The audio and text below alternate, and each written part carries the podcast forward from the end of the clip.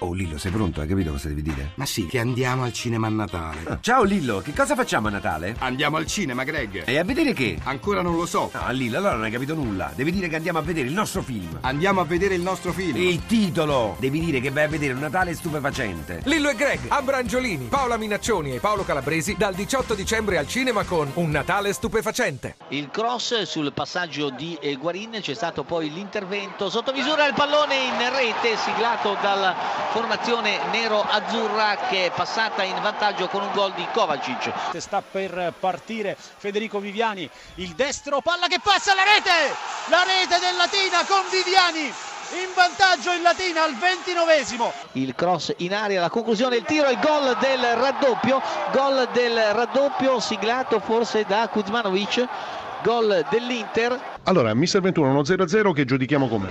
Ma dal mio punto di vista lo giudico positivo, nel senso che abbiamo incontrato una squadra che oltre ad avere buoni giocatori, una buona organizzazione, un grande entusiasmo, perché è una neopromossa che sta facendo bene, c'è una condizione fisica eccellente, al novantesimo continuavano a scattare ininterrottamente e, e, noi solo tre giorni fa facevamo l'undicesima mi sembra partita in più, eravamo a Copenaghen a giocarci la qualificazione, quindi a fine partita ho fatto i complimenti alla squadra perché in 48 ore abbiamo preparato la partita dal punto di vista tattico e direi che l'hanno interpretata bene. Abbiamo concesso due tiri in 90 minuti, di cui uno su uno svarione clamoroso nostro, se no non avrebbero neanche fatto nel secondo tempo un tiro in porta. E direi che tutto sommato abbiamo avuto una o due situazioni abbastanza clamorose che eh, avessimo avuto un pizzico di tranquillità o di cinismo in più. Però al di là di questi che sono gli episodi, quindi eh, possono andare bene, possono andare male, direi che abbiamo tenuto dal punto di vista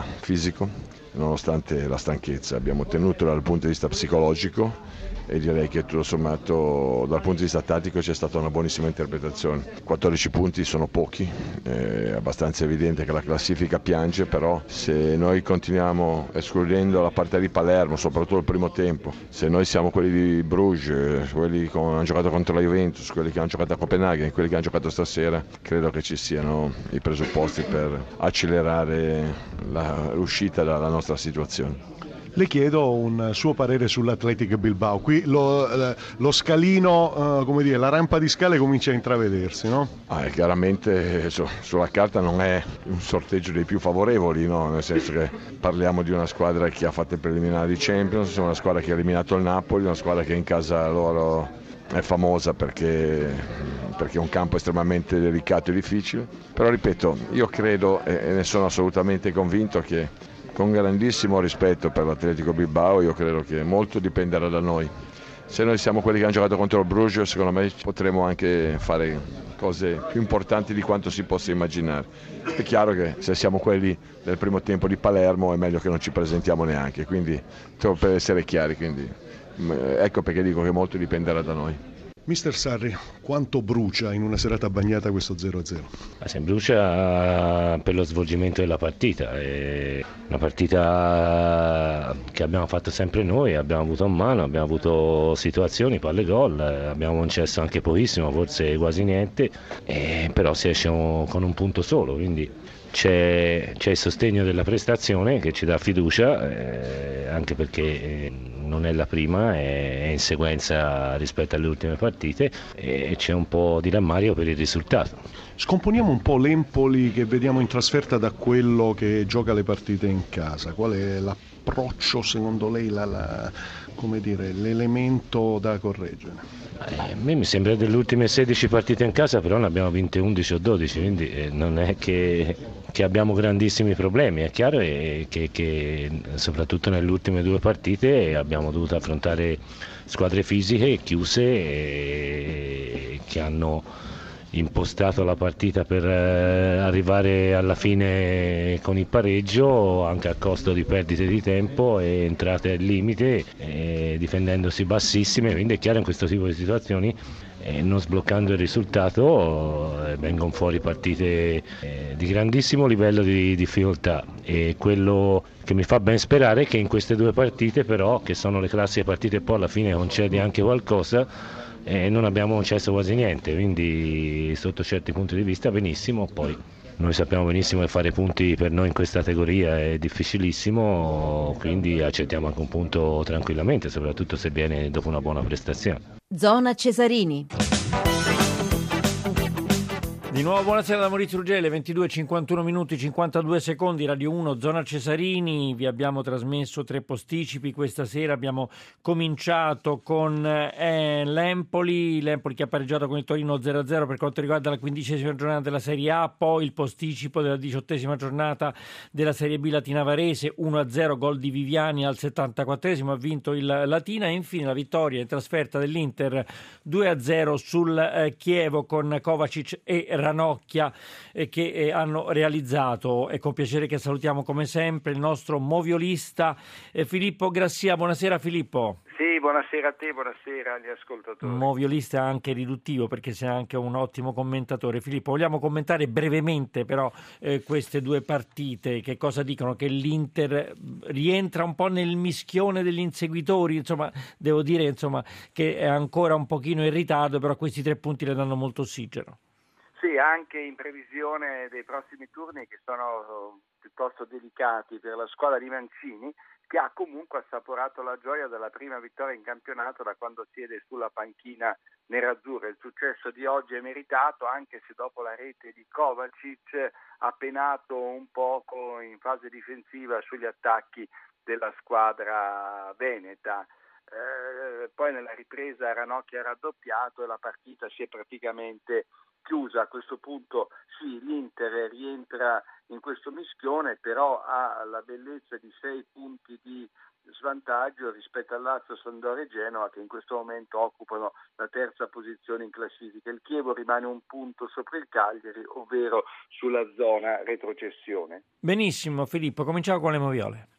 Sì, partiamo allora da Empoli-Torino, finita 0-0 con la squadra granata che resta senza vittoria da sei turni, tre pareggi, tre sconfitte, ma conquista almeno un punto in trasferta dove vanta un pessimo Rolino, appena quattro punti in sette turni, peggio solo Parma e Cesena. L'Empoli porta a 5 la sequenza positiva con due vittorie e tre pareggi. Allora, in successione, in avvio Vessino sgambetta Martinez lanciati in contropiede e si prende la munizione che gli farà saltare il derby con la Fiorentina, sua ex squadra. Al quarto d'ora rischia anche il secondo giallo entrando in ritardo su Molinaro. Evidente al ventesimo il fuorigioco di Maccarone che poi viene atterrato dal portiere Granata Gillet. Sarebbe stato rigore se l'attaccante dell'Empoli fosse partito in posizione eh, regolare. Al 55 Moretti stende Verdi poco fuori area e l'arbitro Calvarese lo ammonisce i Granata pretendevano il cartellino rosso, ma c'era Jansson in ripiegamento che poteva intervenire, giuste quindi le decisioni del fischietto di Termo. All'86esimo Gillet blocca proprio sulla linea di porto uno spiovente di Val di Fiori che Pucciarelli, scattato di poco in fuorigioco, manca completamente. Ed eccoci all'espulsione di Jansson che lascia il toro con un uomo in meno nel recupero. Il difensore, già ammonito per un fallo su Maccarone, scalcia Zielischi al limite dell'area e si fa anche male alla gamba. Passiamo di corsa a Verona dove come abbiamo detto l'Inter si è fermata per 2-0. Il primo episodio al nono minuto, Paloschi solo davanti ad Andanovic, manca una palla gol di testa indirizzandola verso il portiere. Regolare la sua posizione, lo tiene in gioco Guarin e proprio Guarin tre minuti più tardi pizzica il viso Biraghi in fase d'attacco, un cartellino giallo ci sarebbe stato benissimo. Al 38esimo Cesar entra in ritardo con la gamba alta su Kovacic in fuga lungo la, la fascia laterale. Per l'arbitro Massa basta il giallo, ma il fallo durissimo e pericoloso è da rosso. Prima e dopo questo intervento Kovacic viene maltrattato da Izzeco e da Piggiorini. Al 49esimo Meggiorini segna in contropiede dopo essere partita abbondantemente in fuorigioco, gol annullato. E infine al 72esimo il Chievo resta in 10 per l'espulsione di Botta subentrato 8 minuti prima a Birsa, il 24enne argentino in prestito dall'Inter prima ostacola Kuzmanovic mettendogli una mano in faccia e poi insulta l'arbitro. In sovrappiù ne dice 4 anche al quarto uomo Barbirati mentre esce dal campo, probabile uno stop di tre turni. Benissimo, benissimo Filippo, come sempre rapidissimo. Eh, su Empoli Torino sentiamo l'intervista di Giovanni Scaramuzzino al tecnico Granata Ventura. Allora, mister Ventura, uno 0-0 che giudichiamo com'è? Ma dal mio punto di vista lo giudico positivo, nel senso che abbiamo incontrato una squadra che oltre ad avere buoni giocatori, una buona organizzazione, un grande entusiasmo, perché è una neopromossa che sta facendo bene, c'è una condizione fisica eccellente, al novantesimo continuavano a scattare ininterrottamente e, e, noi solo tre giorni fa facevamo l'undicesima, mi sembra, partita in più, eravamo a Copenaghen a giocarci la qualificazione, quindi a fine partita ho fatto i complimenti alla squadra perché in 48 ore abbiamo preparato la partita dal punto di vista tattico e direi che l'hanno interpretata bene. Abbiamo concesso due tiri in 90 minuti, di cui uno su uno svarione clamoroso nostro, se no non avrebbero neanche fatto nel secondo tempo un tiro in porta. E direi che tutto sommato abbiamo avuto una o due situazioni abbastanza clamorose che eh, avessimo avuto un pizzico di tranquillità o di cinismo in più. Però al di là di questi che sono gli episodi, quindi eh, possono andare bene, possono andare male, direi che abbiamo tenuto dal punto di vista fisico, nonostante la stanchezza, abbiamo tenuto dal punto di vista psicologico e direi che tutto sommato dal punto di vista tattico c'è stata una buonissima interpretazione. Sfondo opposta, Empoli, sentiamo Sarri. Quello che mi fa ben sperare è che in queste due partite però, che sono le classiche partite poi alla fine concedi anche qualcosa, eh, non abbiamo concesso quasi niente, quindi sotto certi punti di vista benissimo, poi noi sappiamo benissimo che fare punti per noi in questa categoria è difficilissimo, quindi accettiamo anche un punto tranquillamente, soprattutto se viene dopo una buona prestazione. Filippo, abbiamo solamente 30 secondi. Cosa dice il campionato? Che la Roma lo riapre se ce ne fosse bisogno, corsa a due come sempre, dietro sono in tante ma fatalmente staccate, però sono in tante per questo terzo posto in Champions League.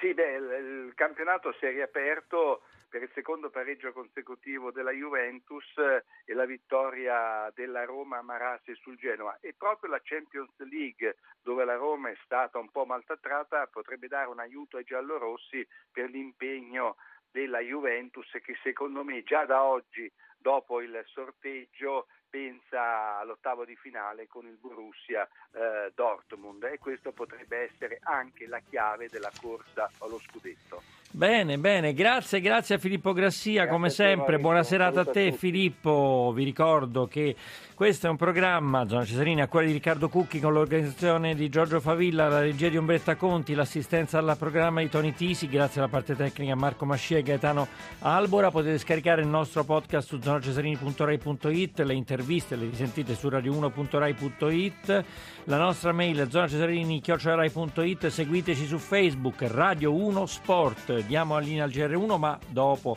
restate con noi, dopo le importanti notizie del GR1, Radio 1 Plot Machine con Vito Ciocce e Tearano da Maurizio Ruggeri, la più cordiale buonanotte a tutti.